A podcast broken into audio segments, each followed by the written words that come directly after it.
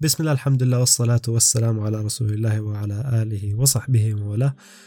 Assalamu alaikum wa barakatuh bröder, systrar och vänner och välkomna till ännu ett avsnitt av podcasten Sanningen inifrån. Denna podcast är till dig som vill utveckla dina kunskaper inom da'wa samt till dig som har funderingar om islams svar till diverse ämnen. Och idag ska vi diskutera om Koranen är Guds ord.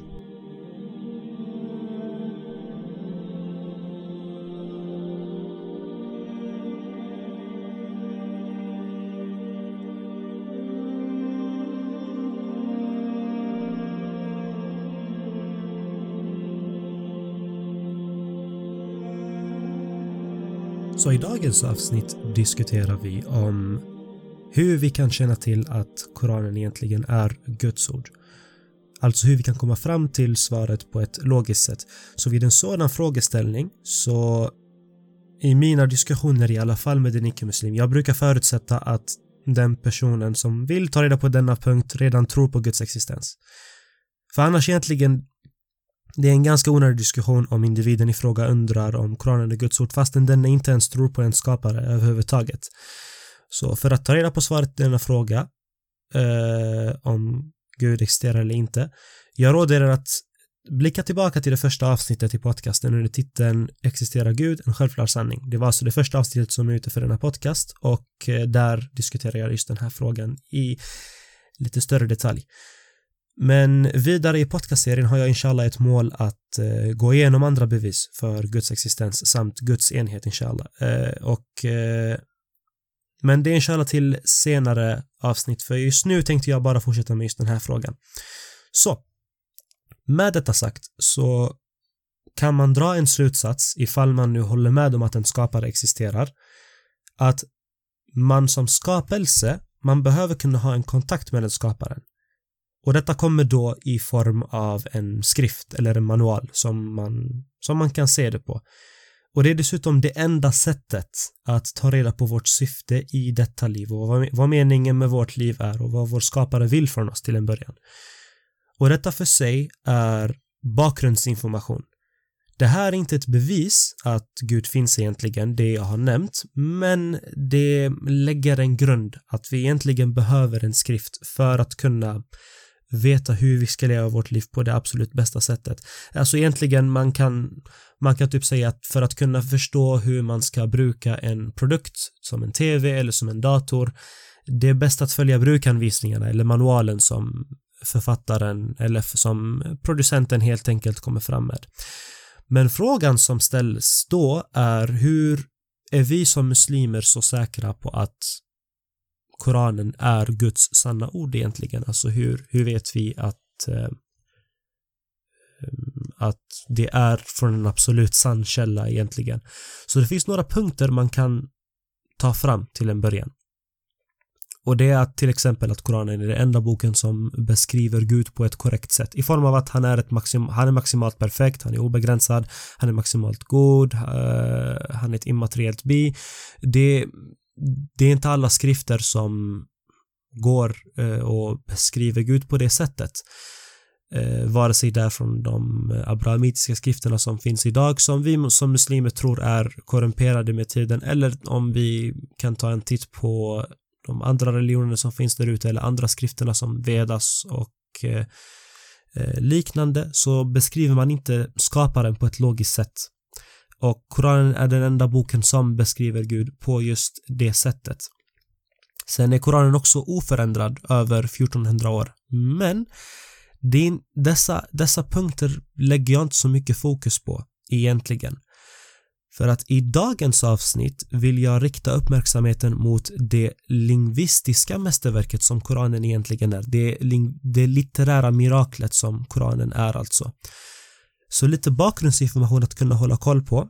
Det är att Koranen sändes ner började sändas ner vid ungefär 600-talet och det fortsatte så i ungefär, det var, det var en kontinuerlig process på 23 år.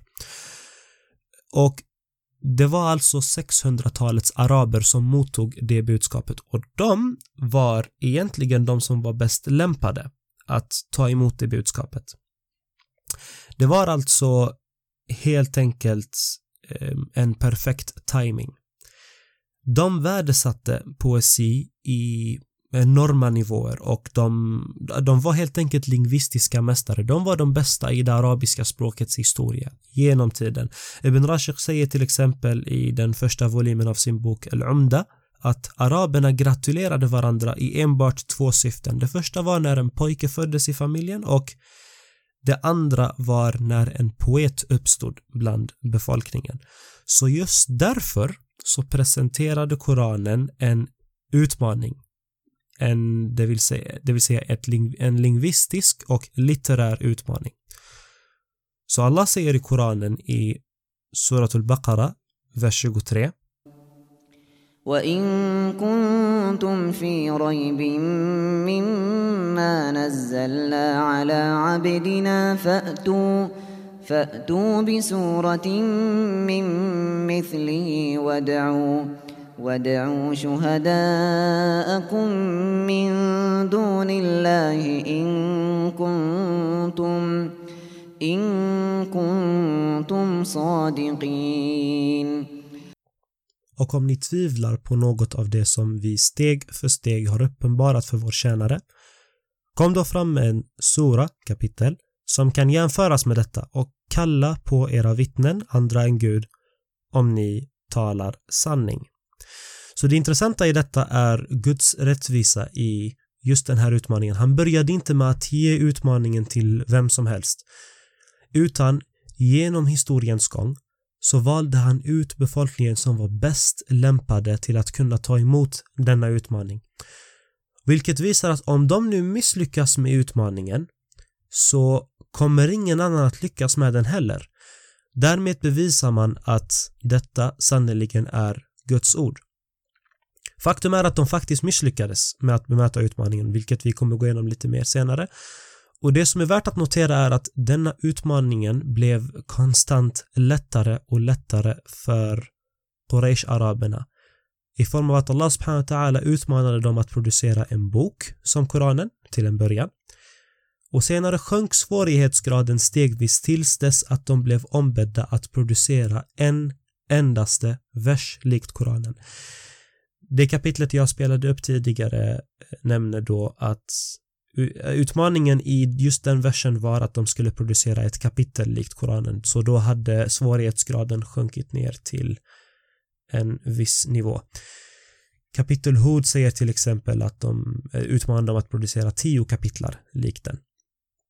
Så just denna eh, stegvis, den, den eh, att, ursäkta att jag eh, stammade där, att, de, eh, att den här utmaningen sjunker stegvis det var det var som en förnedring ungefär för dem att det konstant blir lättare och lättare för de högmoda i Qurayshs befolkning och ändå så misslyckas man med det.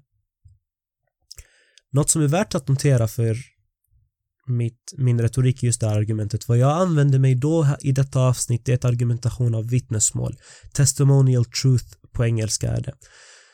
Och vissa ser ner på just begreppet testimony eller vittnesmål.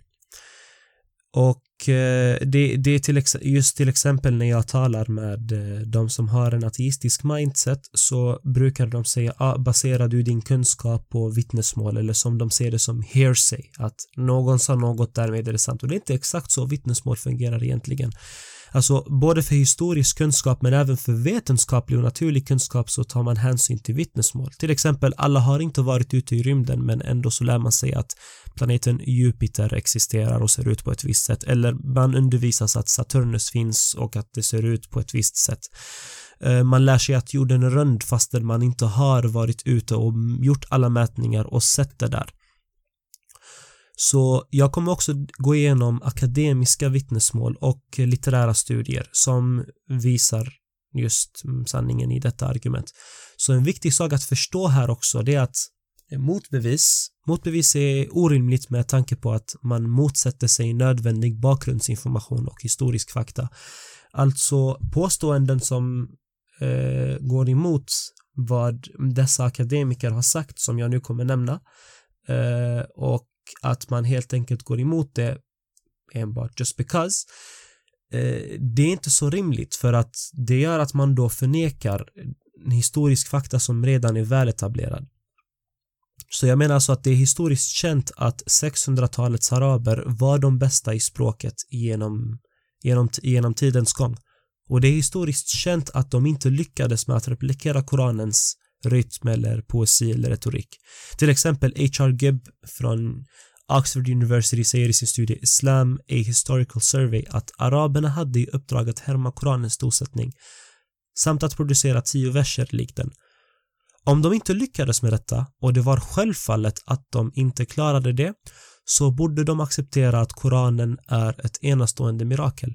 Bruce Lawrence säger i The Quran A Biography att verserna i Koranen uttrycker en outtömlig sanning. De betecknar ljus över ljus, mening över mening, mirakel över mirakel. Så därmed är motbevis orimliga som vi tidigare sa för olika anledningar.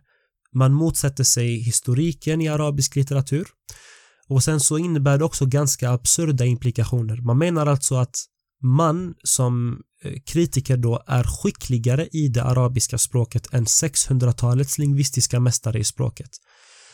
Och man möter inte heller Koranens utmaning till att börja med. Dessa kritiker som uttalar sig på det sättet, de dansar bara runt utmaningen utan att bemöta den rent ordentligt. Så med detta sagt, låt mig sammanfatta argumentet i punktform. Det första är att Koranen har presenterat ett, ett, en lingvistisk utmaning till mänskligheten i form av att replikera ett stycke från boken. I det fallet av den versen jag nämnde så var det ett kapitel. Punkt nummer två var att 600-talets araber var de som var bäst lämpade att ta sig an utmaningen. Och det tredje punkten säger då att 600-talets araber misslyckades helt enkelt med utmaningen. Akademiker då har och lärda har vittnat till den här omöjligheten att replikera Koranens sammansättning i form av deras studier och vad de har kommit fram till i eh, deras litterära forskningar då. Sen också gick vi igenom att kritiker till akademikernas påstående, alltså det, den påstådda motbevisen, den är inte så rimlig egentligen för att man, man förnekar väletablerad historisk fakta. Så slutsatsen med det här, det är att i enlighet med de föregående fem punkterna som vi gick igenom så är det helt omöjligt att replikera Koranen. Koranens sammansättning, Koranens retorik och Koranens tonsättning också. Det vi kan nu diskutera med tanke på att Koranen kommer från en unik källa som inte går att replikeras det är att det är författarskapet. Vem är det som egentligen skrev Koranen? Vi har egentligen fyra alternativ som vi kan gå igenom. Antingen så var det från en arab eller så var det från en icke-arab eller så var det från profeten Muhammed själv, frid vare över honom. Eller så var det från skaparen eller Gud. Vi kan börja med det första alternativet och det, vilket är araberna. Och det i sig är omöjligt att en av 600-talets araber skrev Koranen. Varför det är så och det jag vill ta med nu är eh, någonting som, är, som jag tycker är väldigt, väldigt intressant. Och det som är intressant i, dessa, i sådana frågor det är att de bästa svaren brukar inte komma från profetens följeslagare utan oftast är det från hans fiender. Oftast är det hans fiender som faktiskt vittnar för eh, det enastående miraklet som han kom med. I vårt exempel så kommer jag ta Al-Walid ibn al-Mughira. Al-Walid ibn al-Mughira var en av Quraysh stora ledare. Han var en legendarisk poet. Han var en mästare i det arabiska språket och eh, poesi rent generellt. Och värt att notera, han var en ärkefiende till islam och muslimer och dog som detta. Och han sa det själv så här, och jag citerar. Jag svär vid Gud, det finns ingen utav denna församling som behärskar poesi så väl som mig. Inte heller kan någon av er utmana mig i språklig sammansättning eller i retorik. Och fastän detta så svär jag vid Gud att Muhammeds tal, alltså Koranen, har absolut ingen likhet till det av språket jag känner till. Och jag svär vid Gud, hans tal är väldigt vackert och utsmyckat med skönhet och charm. Det finns självklart fler påståenden och fler citat man kan ta från andra figurer som vittnar för Koranens sanning. Varför jag valde just detta citat och just från Al-Walid ibn al-Mughira är för att inte bara att han var en av islams absolut största fiender genom historien och att han dog som en icke-muslim. Det är att det finns till och med verser i Koranen som tilltalar honom på ett väldigt hotfullt sätt. Verserna finns till exempel i eh, Surat al-Mudathir, det 74 kapitlet och det kan man läsa på lite senare ifall man har intresset. Och fastän det där så bevittnade han ändå till det som han ansåg vara sanning fastän det går emot hans personliga agenda som i sig var mot profetens budskap och att motarbeta det så mycket som möjligt. Yes.